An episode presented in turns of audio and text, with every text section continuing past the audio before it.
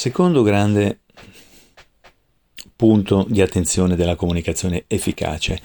Cosa vuol dire comunicazione efficace? Te lo ricordi? Rivediamolo al volo. La comunicazione è efficace solo quando la risposta che ottengo dal mondo esterno, chiamato feedback, coincide con l'obiettivo che mi sono prefisso. Se ricordi si diceva che se ordino una pizza margherita dopo 5 minuti mi arriva la margherita, vuol dire che c'è stata una comunicazione efficace fra me, il cameriere e il pizzaiolo. Poi ci sono cose più complesse, ma per dire comunque che ogni volta che il messaggio che torna coincide con l'obiettivo che io volevo realizzare, la comunicazione è stata efficace. Otto di queste regole che ti sto condividendo ci aiutano a formare una comunicazione efficace.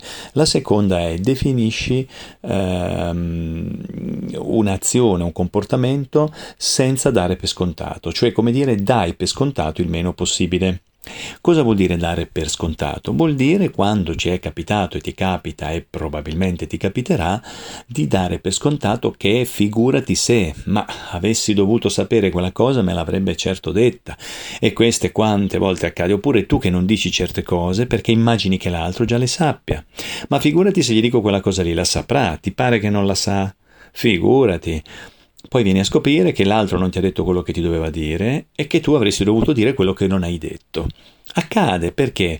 Perché si dà per scontato, da una parte per facilitare il processo di comunicazione, per accelerarlo, perché a volte non hai voglia di metterti lì, perché fai prima, credi, perché poi producendo un intoppo, un danno, un casino, si, fra- si crea un effetto boomerang quella situazione torna indietro, non è risolta e quindi devi rifare tutto da capo. A volte non riesci neanche a rifare tutto da capo perché non hai più i tempi. Quindi dare per scontato il meno possibile è molto utile. Fai domande, fai domande, fai domande. Purtroppo quando è che potresti dare per scontato? In un mondo circondato da persone, fatto da persone responsabili. Responsabile è una parola che deriva da responsare, rispondo di quello che faccio e che dico. E a tuo avviso siamo circondati da un mondo di persone responsabili? Beh, nella mia visione la risposta è tristemente no ce ne sono sempre di meno ad ogni livello, dalle cose più futili alle cose più importanti e questo purtroppo non mi entusiasma, ma è un dato di fatto nella mia esperienza. Attenzione, parlo della mia.